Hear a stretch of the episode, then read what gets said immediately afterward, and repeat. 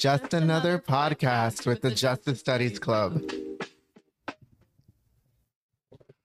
Hello, everyone. My name is Angela Wartell, and I'm an assistant professor of justice studies at Lewis Clark State College. I'm also the advisor of the Justice Studies Club. I'm here today with a special guest, Dr. Gary Reed. He's going to talk to us about his courses and about LCSC in general. Tell us a little about yourself. Well, I'm a professor at LCSC. I've been here for about 16 years, and I teach many classes here, including things like community policing, which I'm really excited about. It's going to be in the fall.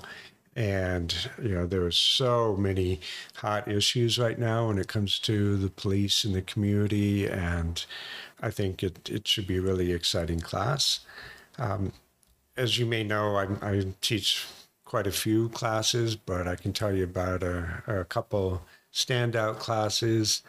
Not only do we have community policing coming up in the fall, we also have in the spring one I'm really excited about, and that is JS 310, which is Organizations and the Administration of Justice. And I haven't been able to teach that one for a while, but I'm excited about bringing it back because I think all of our students, even if you're not going into a justice studies field, we are all impacted by formal organizations. And this is really a class about how we do things with organizations and how organizations affect our lives. And that is something that no matter who you are, you're touched by formal organizations. So I'm pretty excited to, to bring that back. Very cool. Tell me a little bit about your community policing course because sometimes people will see a, a, title in the catalog and they won't quite understand it. What is community policing? What do you cover in that class? Well, I don't want to give it all away because I want people to take the class. But I will say that we focus on how you can better develop partnerships between the community and policing organizations so that we build stronger, better communities, not just with what the police do, but in an interaction with the community. And they become partners. Out of all of the courses you teach, which course at LC is your favorite? Well, I obviously have several favorites, but just to pick one, I will say white collar crime is my favorite because for decades, white collar crime was relatively ignored compared to other kinds of crime. And I think through classes like white collar crime, we are changing the perspective so that people take it more seriously and we become more aware of it. And hopefully that helps us do something about limiting the harm that is involved in white collar crime, which far outstrips conventional crime. So, for a bunch of reasons, I, I think that's one of my, my favorite classes. Thinking of white collar crime, what case interested you the most when you heard about it?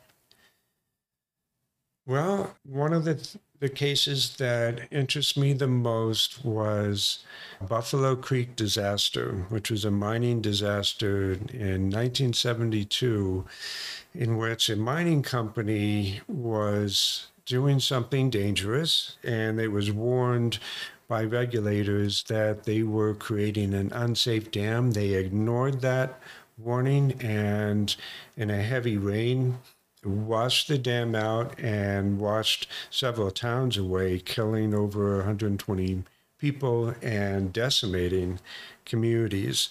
And when all was said and done, the the company was barely delivered a slap on the wrist. And so I think that kind of injustice motivated me to to keep working on white collar crime.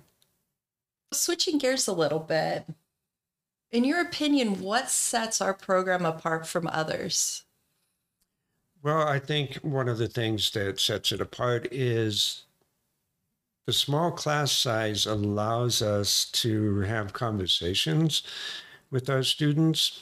which complements, you know, information they can get from other sources like reading. But I find that when we can have conversations and work with the ideas, that it makes more of an impact. People remember the the concepts better. They see the strengths and weaknesses of our arguments, and I think it helps them become better uh, critical thinkers and getting to know our students well, I think helps us place them in in jobs and career fields that you know, best fit them. Right. So, what advice would you give to new or struggling students? I think one of the best things would be to take advantage of our small size and get to know professors and not do what I did when I was an undergrad. And yeah, I went to a large place where it was kind of intimidating to approach professors when when I was struggling. So I think one of the things that we should communicate to our students is is don't be afraid to reach out right. when you're struggling and get to know us for not only help in the classroom but help steering them in directions that are helpful for their future careers. And, you know, the more we know them, the you know, the better letters of recommendation we can write and the better we can, when opportunities come up, match them with our students, with their strengths. So, thank you for joining us today, Dr. Reed. If students have a question for you about a class, or if a prospective student has a question for you, what is the best method for them to contact you? It's my email, gereed at lcsc.edu. All right, perfect. Thank you very much.